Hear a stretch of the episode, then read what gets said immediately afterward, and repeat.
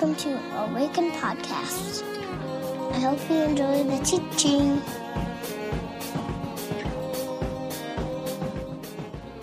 Alrighty, friends. Um, if you have your Bibles, I want to invite you to turn to 2 Corinthians chapter 5. And uh, I got a dog over the weekend. Uh, yeah, right, right. That's, uh, that's the reason why I haven't lost my mind. I mean, how cute is that dog, though? Seriously? I mean, l- l- can we just all agree that lab puppies, game over? Like, check, please, game, set, match. Uh, she's a full bred fox red lab, if you're wondering. So she's like a yellow, but she'll have like really dark golden color. I mean, adorable. Uh, a lot like the, the dog I first, uh, the first dog I ever had growing up. So maybe I'm reliving my childhood. All you psych people in the room, you can talk to me later. Um, but yeah, we got a dog, and I remember when I was when I was when we were first having children, we you know show off our little baby, and people like, oh yeah, we have a puppy. And I'm like, yeah, that's really not uh, the same, I, like at all. I mean, who even thinks that? Like human canine, right? Uh, I stand corrected, guys. On this side of it, there's a lot of similarities. I'm working on about five very interrupted hours of sleep uh, over the past week. Uh, you know, we've set our alarm to go off every two hours to go and get. This is River, by the way. River the dog and take her outside. She does not like her crate kennel. So if you've got tips on potty training, crate training, I am all ears. All right. So, um, but uh, in all seriousness, um, this having having a dog, having this, it's like a new world. It's like I have entered a new reality where everything is now filtered through the lens of this cute little canine who's 13 pounds. Um, like the other day, we got it on Monday, Memorial Day, and I had a you know full week of scheduling that I had not planned on having a dog for. It, it was this wasn't on a whim, but it was definitely driven by uh, the other half of my family. and I finally caved. I caved. I totally gave in. Like I'm a softie, and uh, we now have a dog. Um, but I had all these things planned, and you know, I wake up Tuesday, and Laura's like, "Oh, I picked up a, or Tuesday morning she works," and I'm like, "I've got like three meetings in a row what are we going to do with this thing? So I brought the dog to the coffee shop with me. Let's like carried her, and I'm telling you, single guys, babies, and puppies, chick magnets. Like if you're looking to pick up gals, or you know, I guess it could work the other way, but it was mostly women who came. there. oh my gosh, so cute, and I'm just like, yeah, great, okay, uh, here's the dog. That's, that's like the closest, you know, wedding ring. It wasn't middle finger, it was wedding ring. Uh, Hi, nice to meet you and that's the only time that's ever happened to me, you know, where people come up to me and just, Laura's like, really? Like, what kind of people? And I'm like, doesn't matter, babe. It doesn't really matter. you know, it's, it's, not, not really important, is it? So, um, but in all seriousness, everything kind of stops. Everything filters through this lens that we now have of River the dog. And it's like our, our reality has been altered. I had hops growing in the backyard for beer brewing. Well, little did I know that when dogs eat hops, they die. Did you know this? Yeah, they're, they're like fatal to canines. Hops are. Who knew? The internet's. The internet's new. So I moved all my hops. I transplanted them out to the front. Uh, I put, uh, we put all the shoes in one place now, in, you know, away from River the dog. We closed the pocket door in the basement. We never do that. But this reality has changed everything. Now, I tell you all this because I think that you might be able to relate to this idea of these moments in our life where we have an experience that then changes the way we view everything, right? Marriage maybe was one of those for you, where, and if it wasn't for you and you are married, it should have been. One that changed everything, and now everything has to go through this filter or this lens. Uh, having children was certainly maybe going off to college. Uh, I'm not there yet, but when kids get their driver's license, I, oh, yeah, okay. Yeah, we got a couple of, of amens here in the front. Uh, you, you get what I'm saying, I think. This passage that we're going to read this morning, we're going to study, I think, um, has that kind of, a, of gravity, that kind of weight, that kind of, this changes everything, is essentially what Paul is saying. So I invite you to turn to 2 Corinthians 5 if you're not there. Um, we're going to read uh, through uh, chapter 6, verse 2. So I invite you to stand and we will read God's word and then we'll dig in here. Paul says this, one of his most famous passages. Therefore, if anyone is in Christ, the new creation has come, the old has gone, the new is here. All of this is from God, who reconciled us to himself through Christ and gave us the ministry of reconciliation. That God was reconciling the world to himself in Christ, not counting people's sins against them. And, and he has committed us to, the, minis- to this message of reconciliation. We are therefore Christ's ambassadors, as though God were making his appeal through us. We implore you on Christ's behalf be reconciled to God. God made him who had no sin to be sin for us, so that in him we might become the righteousness of God. As, co- as God's co workers, we urge you not to receive God's grace in vain, for he says, In the time of my favor I heard you, and in the day of salvation I helped you. I tell you, now is the time of God's favor. Now is the day of salvation. Pray with me.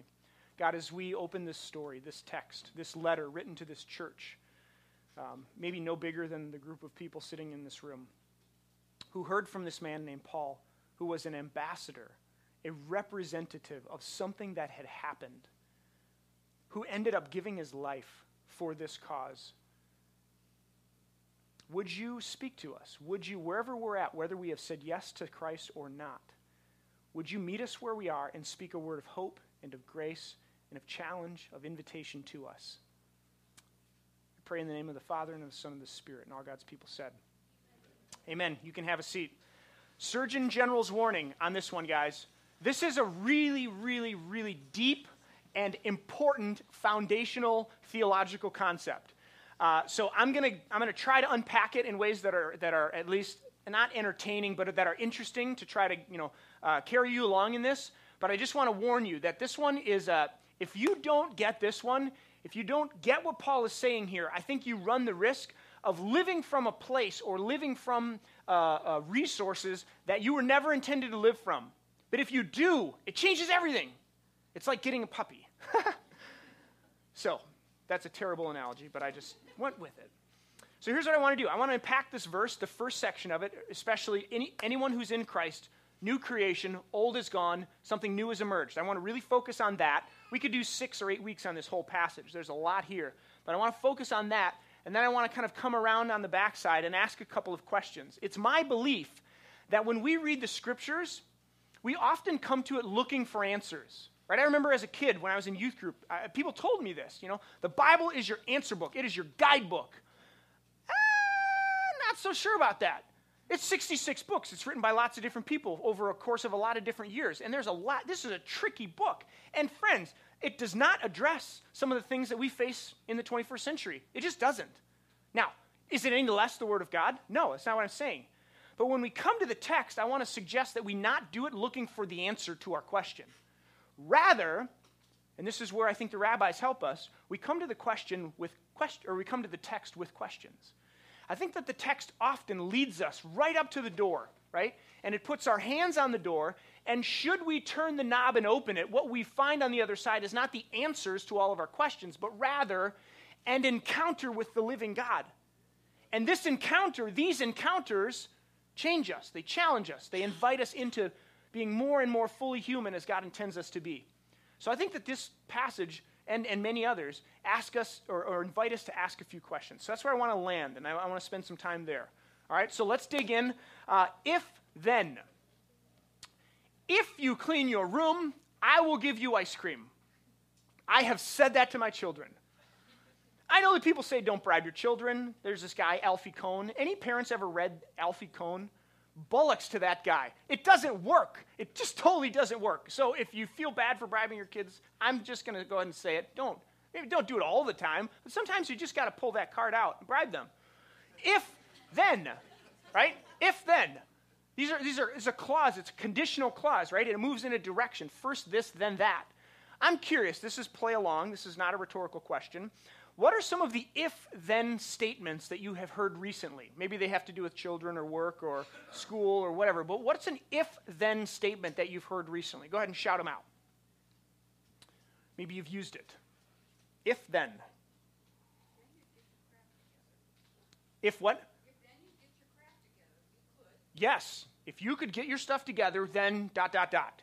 Yeah. What else?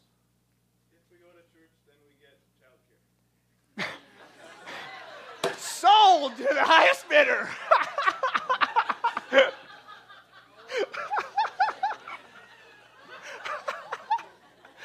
oh my gosh.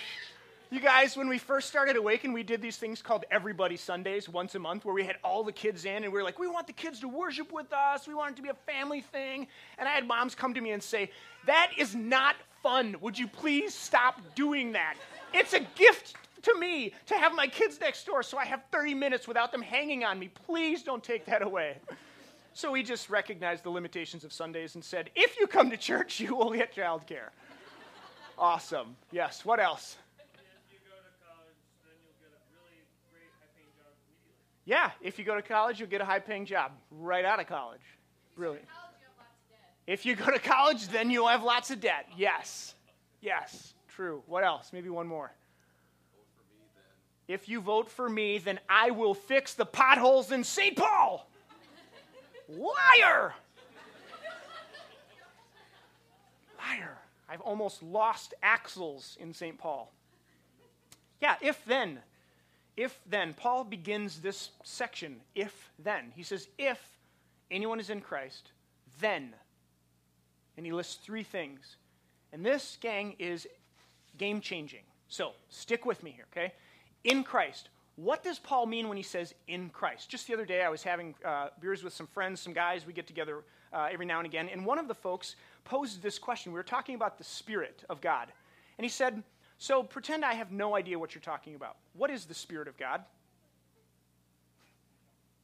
And I watched four relatively well educated, relatively well adjusted men really, really struggle to try to explain what exactly is the Spirit of God. We talk about the Spirit all the time, right? I mean, for crying out loud, we're Trinitarian people Father, Son, Spirit. We, but what is the Spirit? And I, I found myself trying to answer the question, and then I'd use a word, and I was like, oh, wait, that doesn't work because everybody over here knows that, but you don't.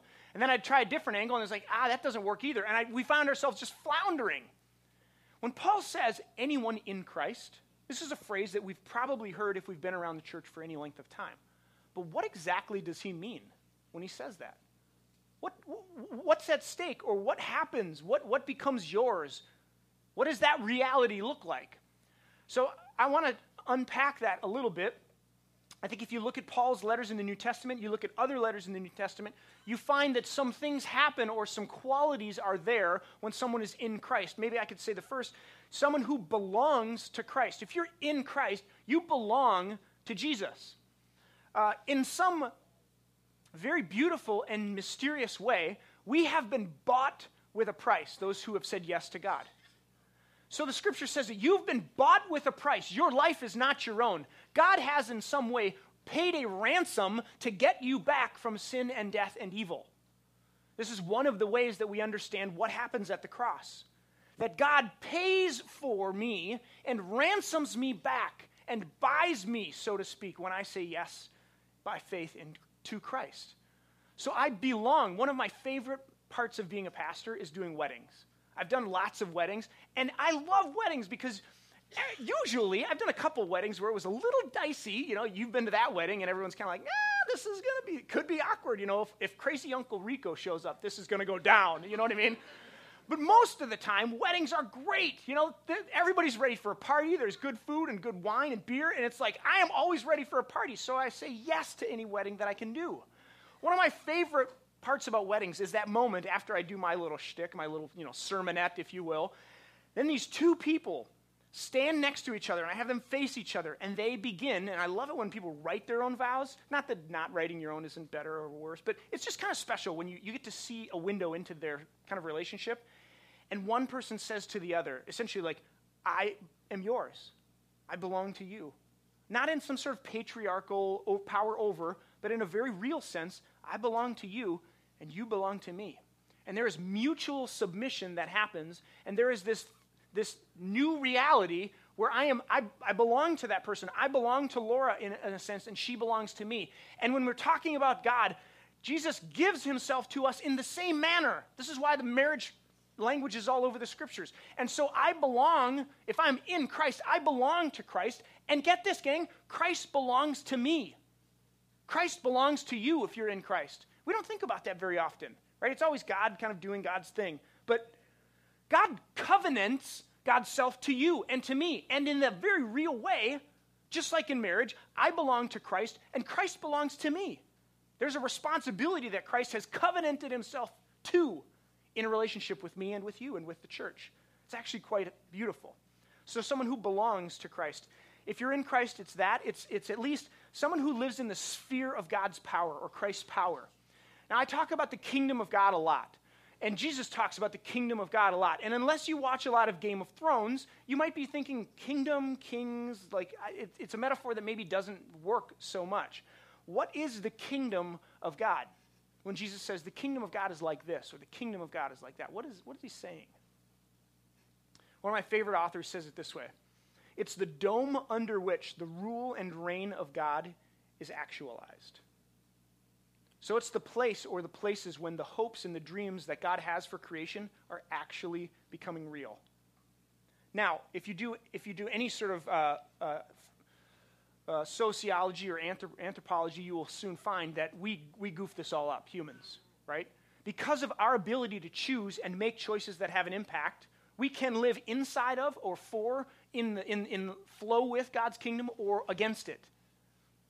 And to the degree that we do, God's kingdom, this power that God exercises in the resurrection, is a part of our reality. It's a part of our world. So, someone who's in Christ is someone who belongs to Christ, but someone who lives in the sphere of Christ's power, what God has done in Jesus on the cross and in resurrection. It's somebody who's united with Christ. Again, turn to the marriage metaphor in scriptures. When the scriptures talk about the two becoming one flesh, there's something deep and profound that's happening here.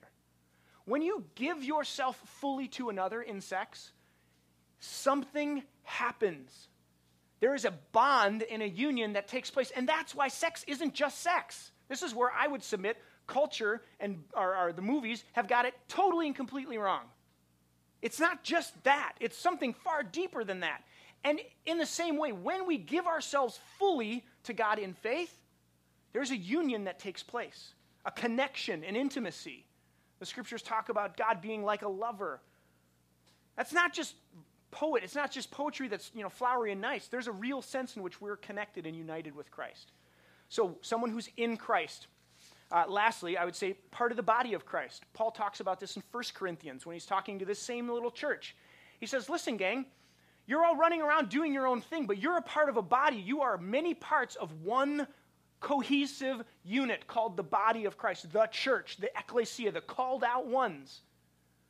And so, someone who's in Christ, when Paul says, if you are in Christ, what does this mean? It means that you're, you belong to Christ. It means that you live in the sphere of Christ's power that was exercised in resurrection. It means that you're united with Christ in some mysterious and divine way, and that you're a part of this body of Christ. Now, the million dollar question, of course, is well, how do you gain access to that reality? I got a new reality by paying $600 for a Fox Red Lab. Maybe, maybe too much. I don't know. I think from what I've, what, the, the shopping we did, it wasn't too much, but it cost a bit. But now we have this new dog. How do you get this reality? By faith. Anselm says, faith seeking understanding. When I was five years old, in the laundry room at Pam Gall's house at a, at a vacation Bible school, I said, as much of me as I knew, said yes to as much of God as I could comprehend at five. Just after singing, I Will Not Fly Over the Enemy, Marching the Infantry, Shoot the Artillery, which is an interesting song for another day.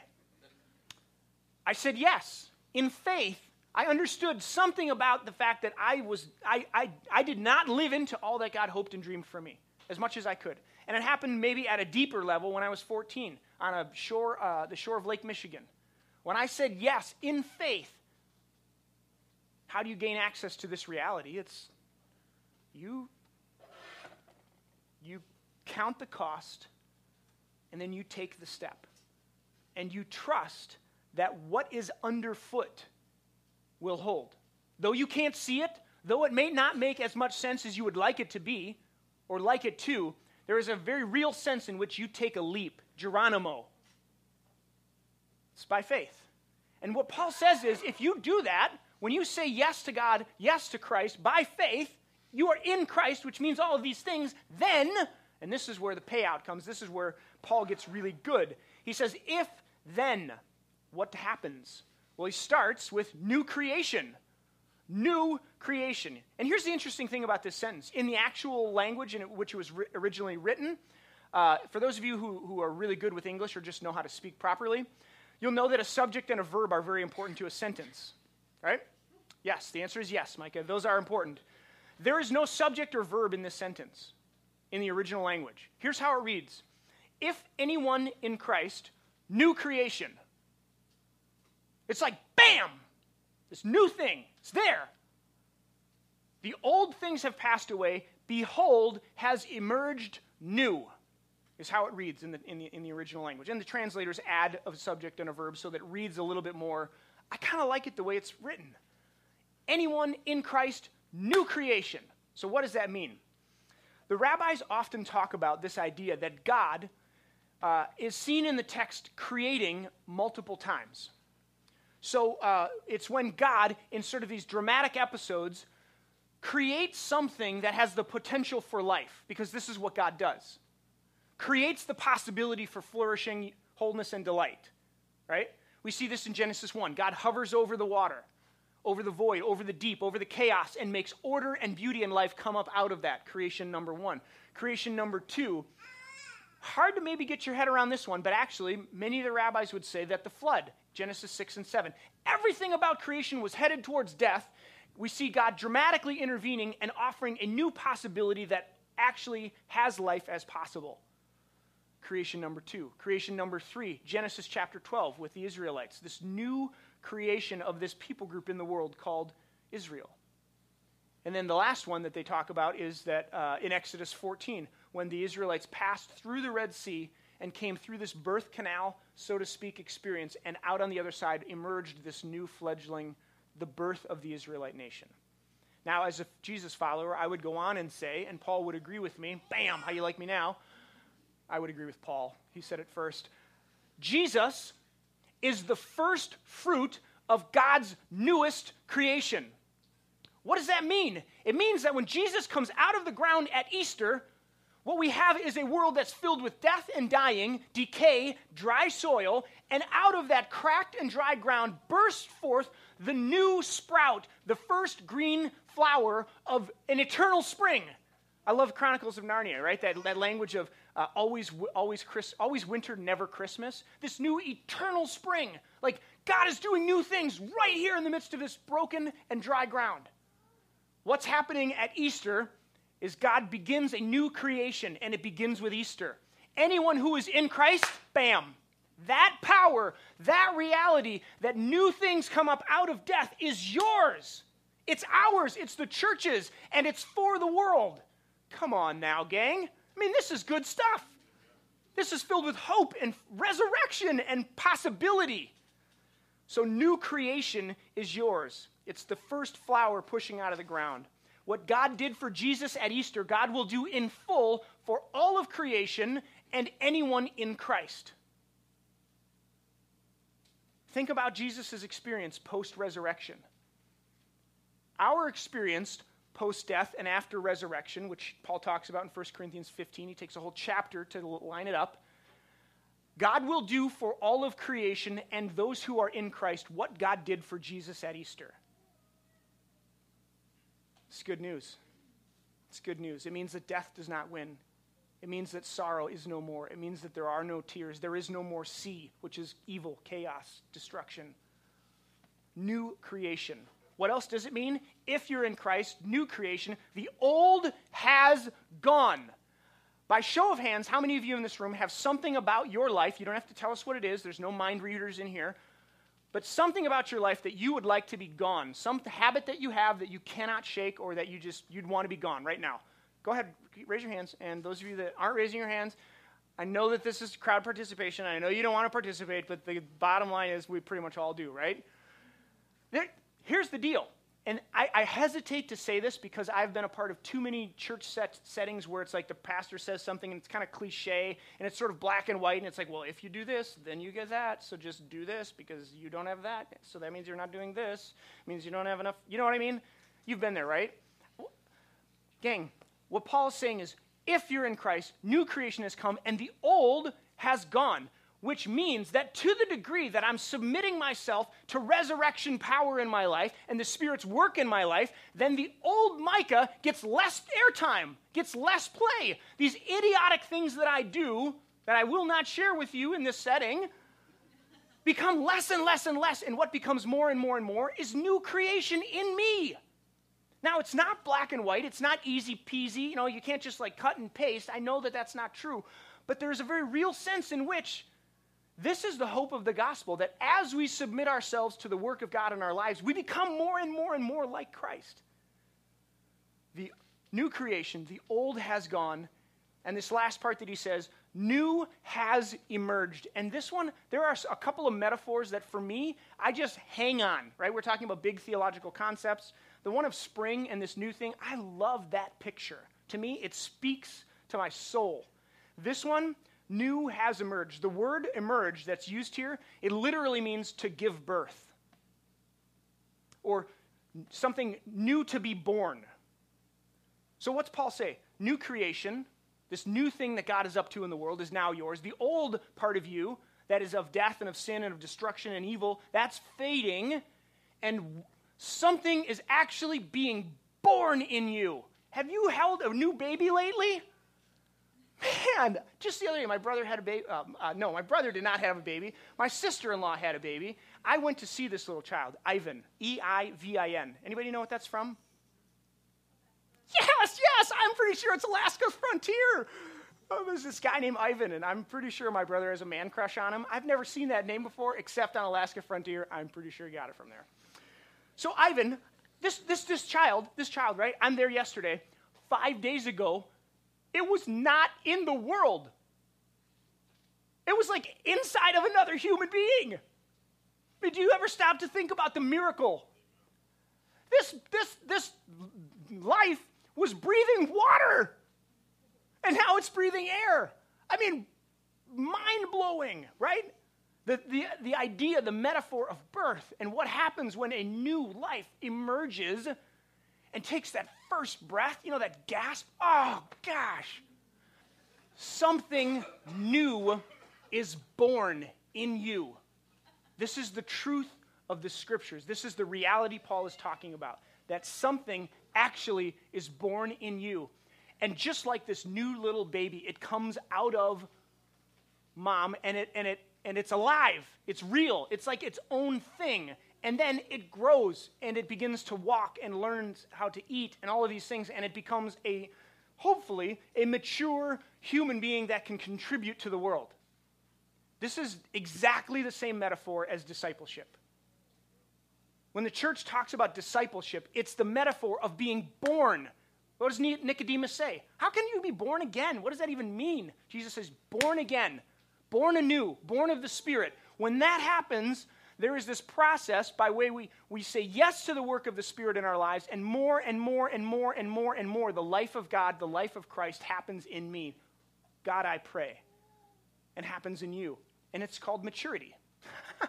it's called discipleship, where you become more and more and more deep and and solid and firmly you know, planted in the reality that Paul's talking about here, which is in Christ. That you don't get life from something else, that you don't get life from your, your job or your work or your money or people or relationships or those that reflect you back to you. No, you get your life here in Christ. So,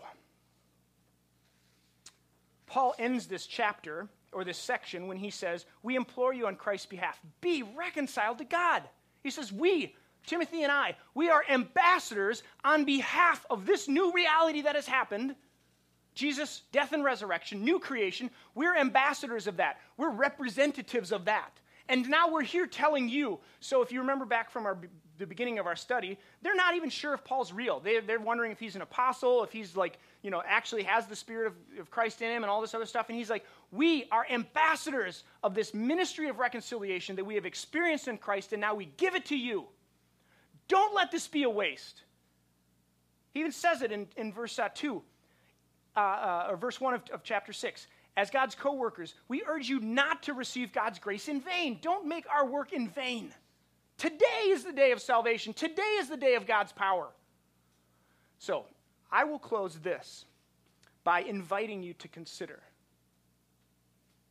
what does it mean to be in Christ? Have you said yes by faith to this reality? Either Jesus was real, he died, and he actually rose from the dead, or he didn't. I mean, that's essentially what the whole thing hangs on. And so I'd invite you to consider the reality of that truth. Because if that's true, game changer. You just bought a dog. and now everything else, everything changes in light of that reality. Okay, guys, I'm, I'm sweating. I'm going to stop now. What I want to invite you to do, I began and talked about questions that I think the scriptures kind of lead us to. I want to I want to lead you in a process. I'll invite Bree to come. She's just going to quietly play underneath. And I want to, if you would let me, I want to lead you to consider some of the questions that I think that this text is asking us to consider. And I would, uh, whatever you have to do to kind of get in your own space, if that's close your eyes, bow your heads, if it means move, if it means find a quiet corner, just go ahead and do whatever you need to do to get there, all right? And, uh, and I want to lead you in this process. In the church tradition, this is called cataphatic prayer.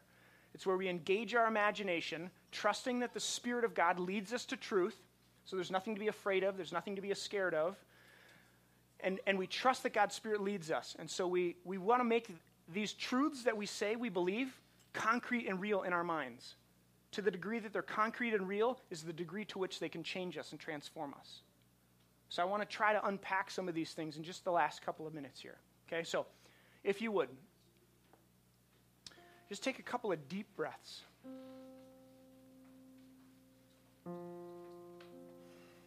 And as you exhale, in your mind's eye, put down all of the things that you carried in here today stresses, tension, anger, bitterness, a relationship, a job, uncertainty, the feelings of insecurity or not measuring up, whatever it is you brought here. I want to, as you exhale, take a couple deep breaths and imagine putting those things down, however you represent them. Just set them down.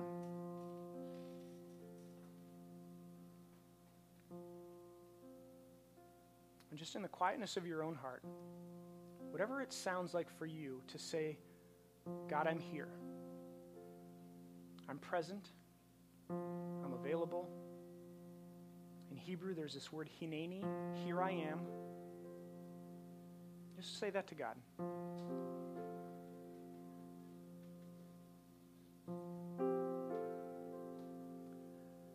And I want to encourage you to really let the Spirit lead you on this lead your imagination, and I want you to imagine what does it mean to be in Christ? What's the picture that God gives you? For those who have said yes by faith to Christ, what does it mean to be in Christ? Make that concrete, make it real. Let the Spirit lead you.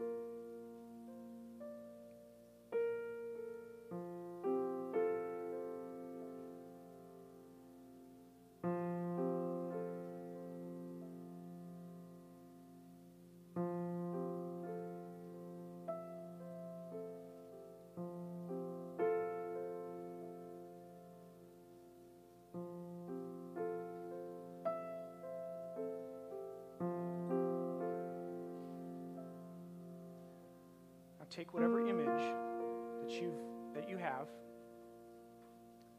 Paul says, I am an ambassador of this reality. I'm a representative in the world of this reality of being in Christ. What does it mean for you to be an ambassador? A representative of this picture, this beautiful picture of being in Christ in your world your family, in your workplace. Let the Spirit lead you. What does that look like? What does it mean to be an ambassador of that reality?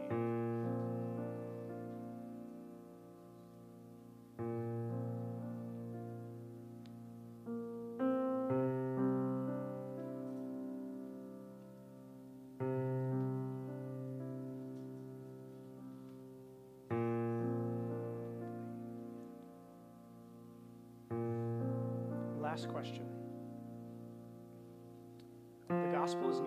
Invitation to participate in the reconciling work of God that was completed in Christ, began and completed in Jesus.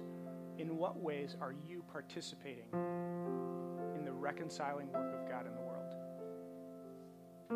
Maybe it's you love your kids as well as you possibly can. That counts. Maybe it's you love your neighbor who's really ornery. That counts. Don't discount anything. How are you participating in the reconciling work of God in the world? As someone who is in Christ, an ambassador, participating in what God is doing. In just a moment, Bree's going to sing a song. It talks about making all things new. Because this is what God does makes things new. So I want to just let her sing that over us. Let those words sink in. Take just a moment and think about that last question. How are you participating in the reconciling work of God in the world?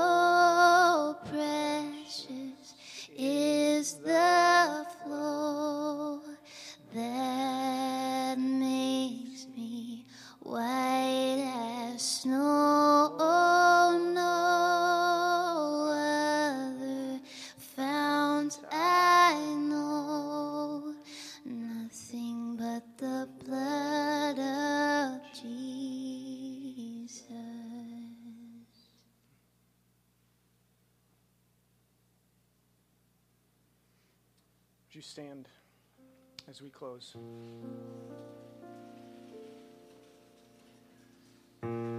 Therefore, if anyone is in Christ, new creation has come.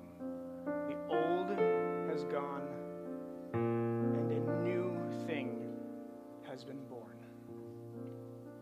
All of this is from God, who has reconciled us to himself through Christ and given us this ministry of reconciliation.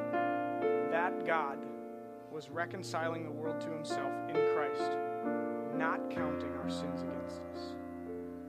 And he has committed us to this message of reconciliation. Church, be encouraged. There's hope, and there's forgiveness, and there's healing, and there's new beginnings in Christ. If you're here today and you have never experienced that, jump. Geronimo, by faith, say yes and begin walking this out. It's not magic. Just yes, yes, yes, God. Okay, fine. Anne Lamott tells the story of her conversion. She was drunk on the curb, and it involved a four letter word. And it was just like, you know what? You can fill in the blank. That was her yes. So if it sounds like that for you, great. And if you have said yes to Christ, gang, this is what we've been called to to be ambassadors of this message of reconciliation, of hope, and of justice, and of restoring God's good world that He made good and He wants back. So, you join us? That's the question. That's what we're about as a community. Demonstrate and announce the way of Jesus in the world and partner with God in the reconciliation of all things. So, grace and peace to you.